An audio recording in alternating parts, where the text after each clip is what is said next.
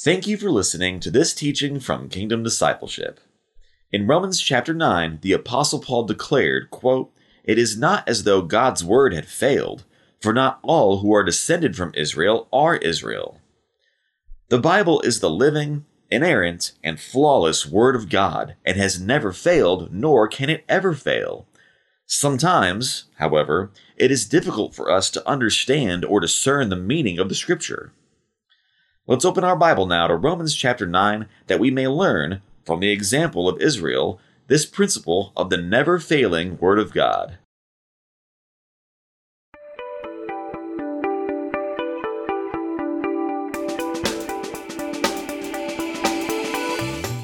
Well, good morning a good, very early morning here. It's a uh, Friday morning here in Texas, and uh, Stephen and I here in the studio. It's actually 6:25 a.m. and man, we're up getting ready to study the Word of God. And uh, whew, I mean, I was I was thinking about it this morning at like 5:30, 5:45. Is there just you know just getting up early, right? And you know just uh, just spending time in the Bible, having fellowship. I mean, is there anything better than like a, a 6 a.m. Bible study where brothers and sisters in Christ get together and just just just spend time in the scriptures. You got your coffee there and you got the living word of God. My goodness. Thank you, Lord Jesus. All right. Wow. Well, hopefully y'all are loving on Jesus, spending time with Jesus, growing to know him more and more, growing to obey him more and more. And growing and know just his love for you. Um, thank you, Lord Jesus. All right. We're still uh, we're in Romans 9. Again, I don't know how many teachings this will be, maybe around five. I'm thinking at least five. Um, difficult chapter. Um, again, uh, when we when we study the Word of God, right, Corinne? When we read our Bibles, we want to do our best to let the Scripture speak. Okay. We don't want to impose our own views on the scripture. We don't want to make the scripture say what we want it to say.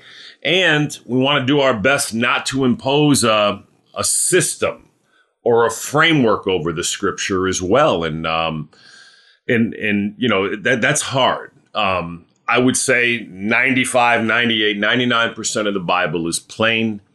It's unambiguous what the scripture is saying is very clear.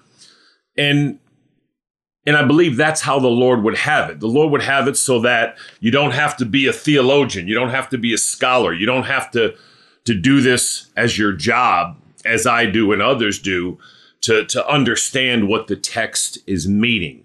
Any of us ought to be able to pick up the Bible, read the scriptures verse by verse carefully, and you know have a grasp of what it's saying intuitively meaning like we would read anything else. Now we are reading the word of god but you know the lord didn't intend for us to need um, you know greek scholars or hebrew scholars or latin scholars um, or scholars to teach us historical geographical cultural context uh, authorial intent. You know what is the intent of the author?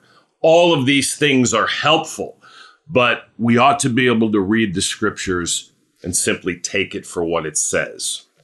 Okay. Now, here in Romans 9, again, that's going to be difficult because, uh, again, it is perhaps the most difficult chapter in the Bible to grasp. Um, on its face, it's completely unrelational. Okay. The difficult parts of this chapter, um, it starts off extremely relational with Paul being you know, having, you know, unceasing anguish in his heart for the lost souls of Israel, which is really almost the entire nation, you know, had not received Christ. The religious leaders were persecuting him, trying to kill him, and yet he still grieved for them. He had sorrow and anguish in his heart that they would be saved. We talked about that incredible love of Paul. Um, but then it's going to move into just very, very hard verses of the Lord saying, I'll have mercy on whom I want to have mercy. I'll have compassion on whom I want to have compassion.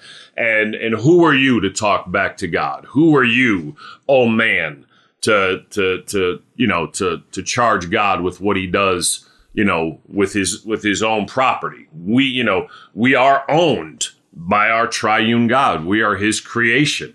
Humanity is the creation uh, of the triune God. So very unrelational, um, and again difficult, uh, difficult to understand. But we're going to break it down and uh, and see what the Lord has for us. So Father, again, we thank you for your word. We thank you for your mercy, your favor, your goodness, your grace on our lives, Father. We we do thank you for this this wonderful chapter of Romans nine, Father. Um, Father, we thank you that you know in your sovereignty. Um, you know, you, Holy Spirit, we thank you for giving us this chapter, for it being worded in the way it's worded. Um, we do ask you to give us eyes that see, Holy Spirit, ears that hear, and hearts to understand your word. Lord Jesus, we worship you, we thank you, and we praise you, our only master, our only king, our only savior. Father, we commit this time into your hands now in Jesus' name. Amen and amen.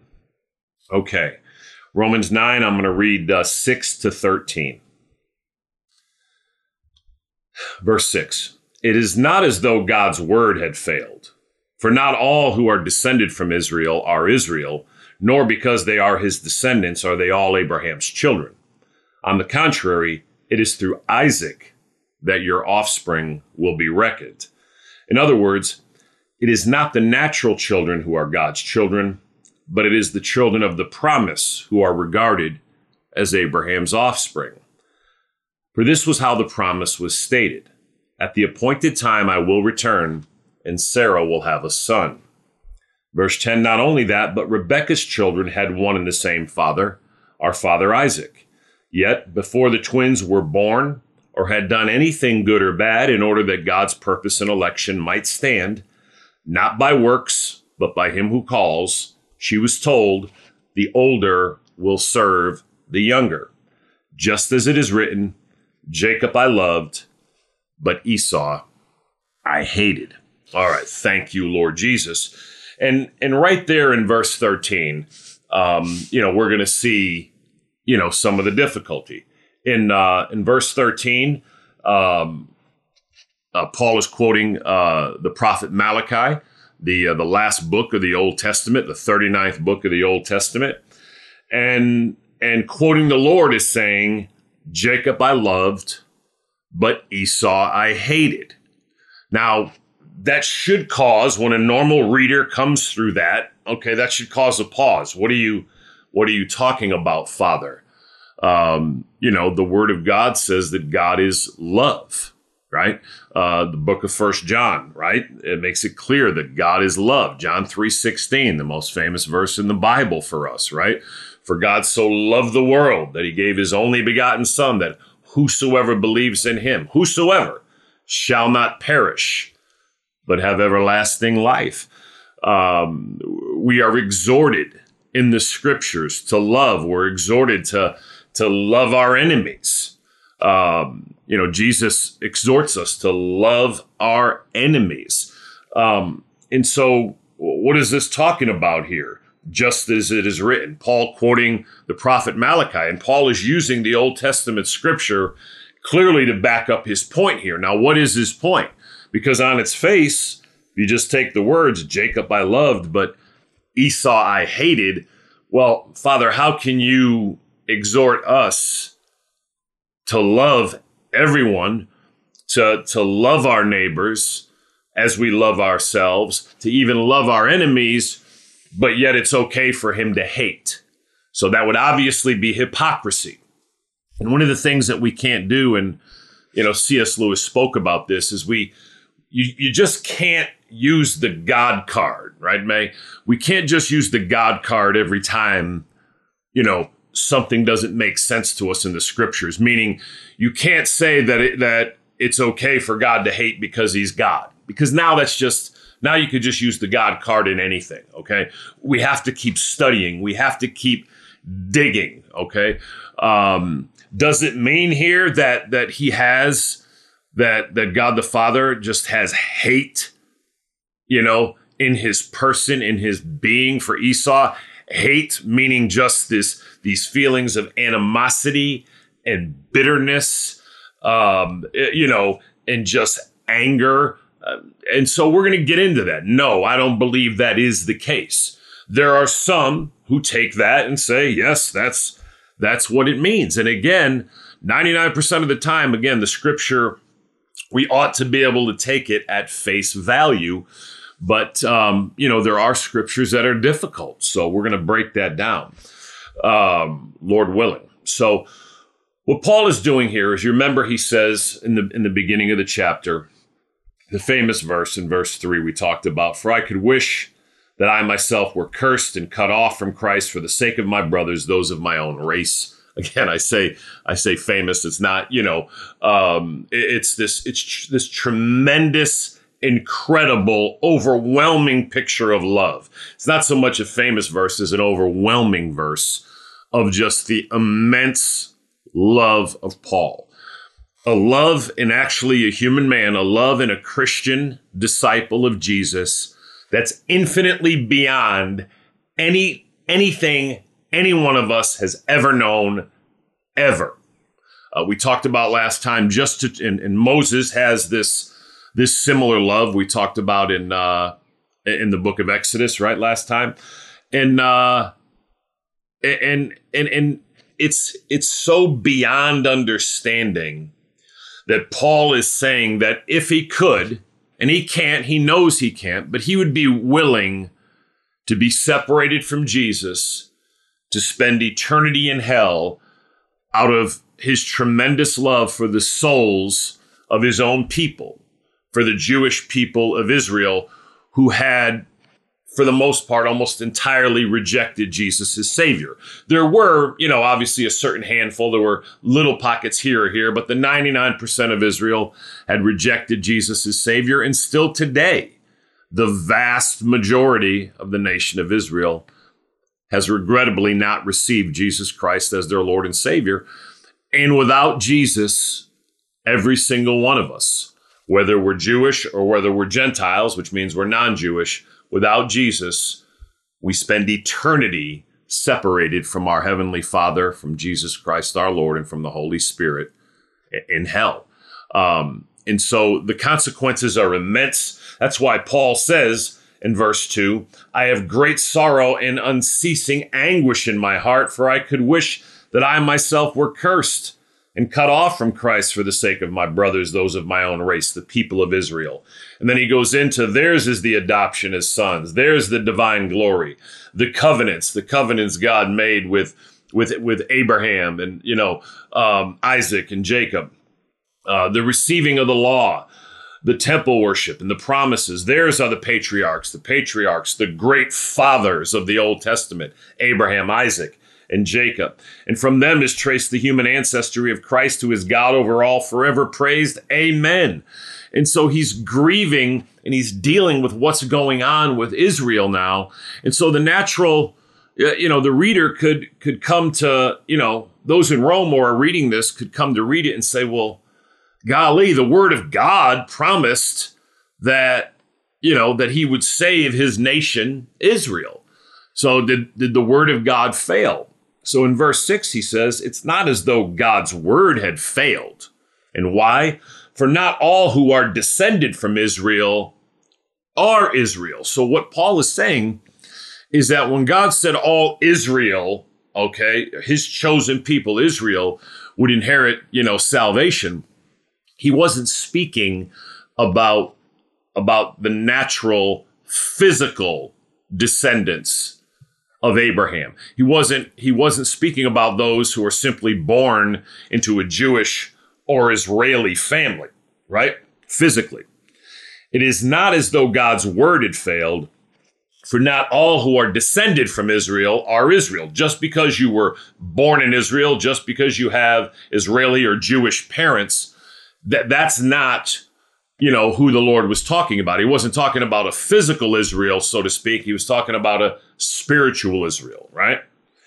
For not all who are descended from Israel are Israel, verse 7, nor because they are his descendants are they all Abraham's children. Okay, so again, uh, Abraham is obviously the father of the Jewish nation. Um, and just because you were born, you know, in Israel, and Abraham is your great, great, great, great, great, great, great, great, great, all the way back you know, grandfather, um, how many generations it is, nor because they are his descendants are they all Abraham's children. Just because you physically descend from the line of Abraham doesn't make you, uh, you know, a child of God simply based on your, you know, your your physical, natural, you know, nationality. Um, and this is, you know, so Paul is giving an explanation here, right, Pop? He's explaining to us that the word of God has not failed. The word of God cannot fail, okay? Nor because they are his descendants are they all Abraham's children. On the contrary, it is through Isaac that your offspring will be reckoned. And that's in Genesis 21, verse 12.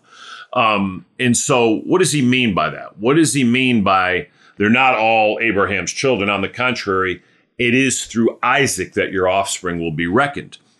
So Abraham actually has eight children. Okay.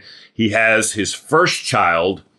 Um, he takes matters into his own hands. You know, Sarah is, you know, believes that she can never have a child. She's past childbearing age, so she says to take my my maidservant Hagar um, and and go and you know sleep with her, and we'll build you know a line through Hagar. Um, and the, the, they should not have done this. Okay, this was not the will of God for their lives. And Abraham, you know, goes and you know and has relations with Hagar, and she conceives, and she has a, a son Ishmael. But again, this happens in the normal way. This happens in the same way that, that, that all children are born, right? There are natural relations between a man and a woman, and uh, the woman gets gets pregnant, right, Rap? Um, and you know, it's it's the normal, natural way to conceive a child and to have a child. But verse 7 says, On the contrary, it is through Isaac that your offspring will be reckoned. Now, the Lord comes and gives a promise and says, This time next year, um, you know, Sarah will bear a son. Um, and and miraculously, by the promise of God, right? The Lord opens Sarah's womb. Now, you know, they still have natural relations together, but it, it comes as a result of, of, of, a promise from our Heavenly Father, okay? Um, uh, Sarah is well past childbearing years, as is Abraham, and yet the Lord blesses them so that they can they can have a child together. He opens Sarah's womb, which had been long past childbearing years. All right. Nor because they are his descendants are they all Abraham's children. On the contrary, it is through Isaac that your offspring will be reckoned. Verse 8, in other words, it is not the natural children who are God's children, but it is the children of the promise who are regarded as Abraham's offspring. So, Isaac is the second child of Abraham. He has um, he has six children after Sarah dies, with you know with his wife. I believe it's Keturah. Um, so a total of eight children, but it's only Isaac that came as a result of a promise. It's it's only the son of Sarah and Abraham, not Abraham's other seven children, that that the line of Israel and that ultimately the Messiah Jesus would come. So when you step back and think about this, it's you know it, it's pretty profound, right? Um, you know, it's uh, God the Father gives a promise to Abraham that that Sarah will conceive and have a son. And one year later, sure enough, she does conceive, and this son comes as a result of a promise of God. Um, Abraham had to trust and believe that this would happen. The famous verse, Abraham, uh, Genesis 15, 6, Abraham believed God and it was credited to him as righteousness. Uh, he wasn't made righteous by what he did or by his works, but by his belief and trust in taking God at his word that he would be a father of many nations. And that would happen through this son, and did happen through this son, Isaac, by a promise that God the Father promised he would be the father of many nations and promised that he would have this son, Isaac. Abraham trusts God and this, sure enough, comes to pass, right? So, on the contrary, it is through Isaac that your offspring will be reckoned, meaning the spiritual children, those who are the quote, spiritual Israel, so to speak, will come through the line of Isaac. They won't come through any other of Abraham's seven children, but only the one that came about through Sarah that came by a promise and a blessing and a miracle well after, well after, hundred, I mean, you know, decades after Sarah could bear children, right? Verse 8, in other words, it is not the natural children who are God's children, but it is the children of the promise who are regarded as Abraham's offspring. Verse 9, for this was how the promise was stated At the appointed time, I will return, and Sarah will have a son. Okay. Um, at the appointed time. All right. And that's Genesis 18. Uh, it's, I believe, verses 10 and, and 14 that that there will be a time that the Lord will come, open Sarah's womb. They'll still have relations, right? They'll still have normal relations, but the Lord will will bring a pregnancy about again long past the time that either of them could ever hope to have children or conceive children. For this was how the promise was stated. At the appointed time I will return and Sarah will have a son. So again, this happened by God the Father giving a promise and by trusting in this promise and, and, and by the promise coming to pass, this promised child Isaac through the through actually Sarah, through his wife Sarah, who never thought she could ever have a child. She's the one that came up with this idea and presented it to Abraham that to go ahead and, you know, let's make a family through my maid servant Hagar. And uh, again, it was not the will of God, and terrible consequences have come because of it, right? Um, again, they, they, they took matters into their own hands, um, and scholars say that it's through Ishmael that that the um, that Abraham's you know son with with Hagar, it's through Ishmael that we get the the entire Muslim nation that comes from. And again, um, uh, it doesn't matter whether you're you're Muslim. It doesn't matter whether you're Hindu. It doesn't matter whether you're Buddhist. Uh, it doesn't matter whether you're agnostic or atheist. It doesn't matter, you know, what your religion is. Every single one of us needs to trust and receive Jesus Christ for the forgiveness of our sins, the salvation of our soul, deliverance from eternal hell, and to go to heaven when we die. And, and without Jesus, none of us could go to heaven. Okay. Every single one of us needs to be trusting, relying, and clinging to Jesus Christ alone for the forgiveness of our sins and the salvation of our soul. For this was how the promise was stated At the appointed time, I will return, and Sarah will have a son. And that certainly happened. Okay, so again, what Paul is saying here is that it's not that the word of God had failed. It's not just all the physical descendants of Israel, okay? It's those that come as the result of a promise, okay? It's those that come through the line of Isaac. And as I said, ultimately, Jesus will come from the line of Isaac, right? It's powerful, okay? Um, Isaac will have Jacob, then Jacob will have the, you know, his his 12 sons and out of the line of Judah, right? Um, will come our Lord and Savior Jesus Christ. Will come the promised Messiah. Okay. So ultimately, the promise begins with this son, Isaac, but but that is just a picture, a type, or a shadow, right, Susan, um, of this uh, of the incredible promise of the Savior, right? And Jesus, right, will come through this line of Abraham, Isaac, Jacob, and he's the lion of the tribe of Judah.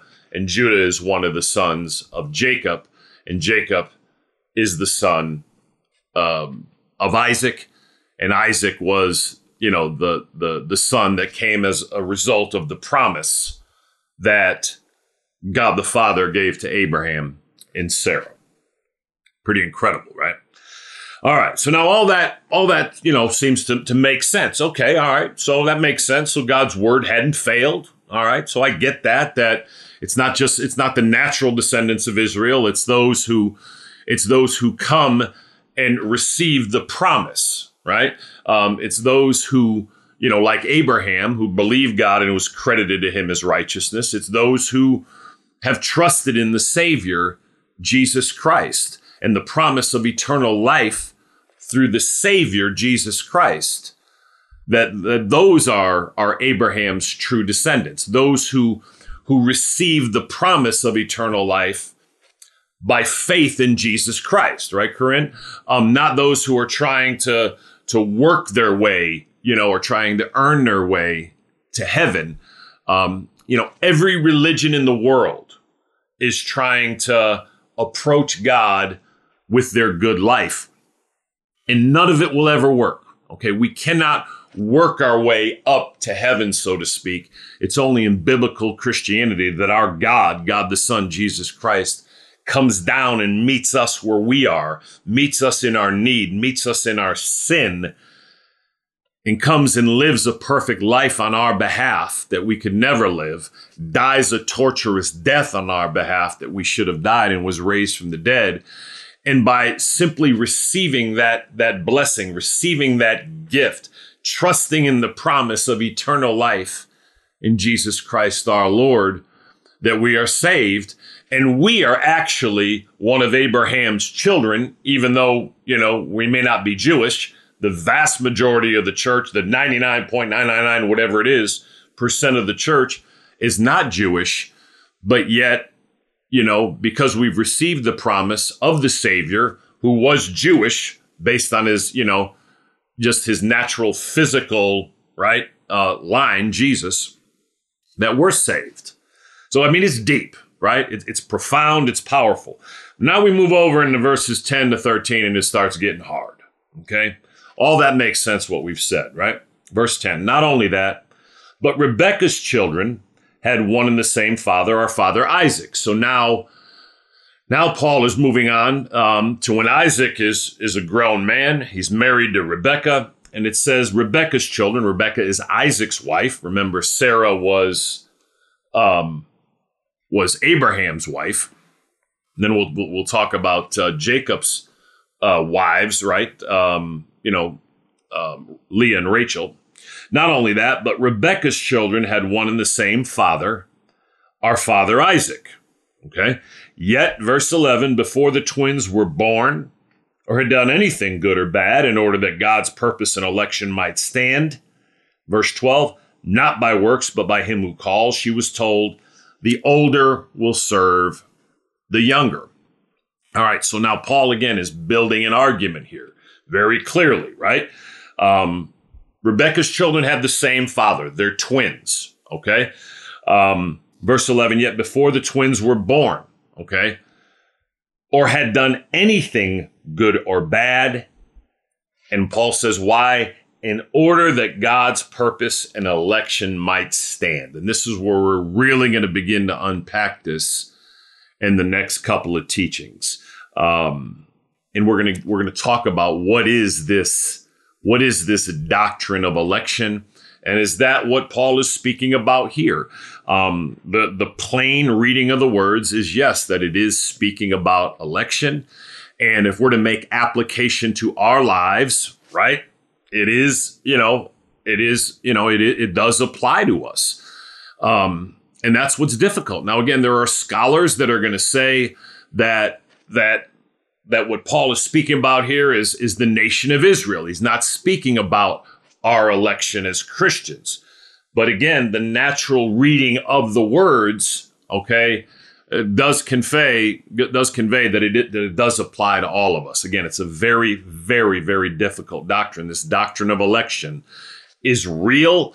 Um, uh, the doctrine of predestination, the doctrine of election, the doctrine of God choosing, God the Father choosing and predestining and electing those who will be saved, who will receive eternal life. Ephesians 1 verse 4 says, Before the world was created, so, election is a reality. God the Father certainly did know, certainly did elect, certainly did predestine, destined beforehand, before they were ever born, all those who would be saved and spend eternity in heaven, and also all those who would who would not be saved and they would spend eternity in hell. They go their own way. Every one of us deserves hell, but he predestines and elects those who, you know, who are going to be in heaven. Now, the question, what we're going to break down is what was the reason for that? What was the cause of God's election? Was there a reasoning behind why he predestined or elected or chose some and didn't choose others? And that's really the entire argument. Okay, and we're gonna we're gonna break that down. Yet before the twins were born or had done anything good or bad, in order that God's purpose and election might stand, not by works, but I but by him who calls, she was told the older will serve the younger. And that is in Genesis uh, 25.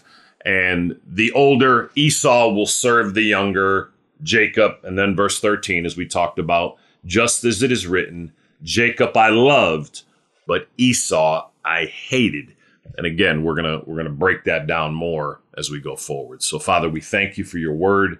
We thank you for your mercy, your favor, your goodness, and your grace on our lives, Father. We we just thank you again just for this book of Romans, this incredible chapter in, in verse nine.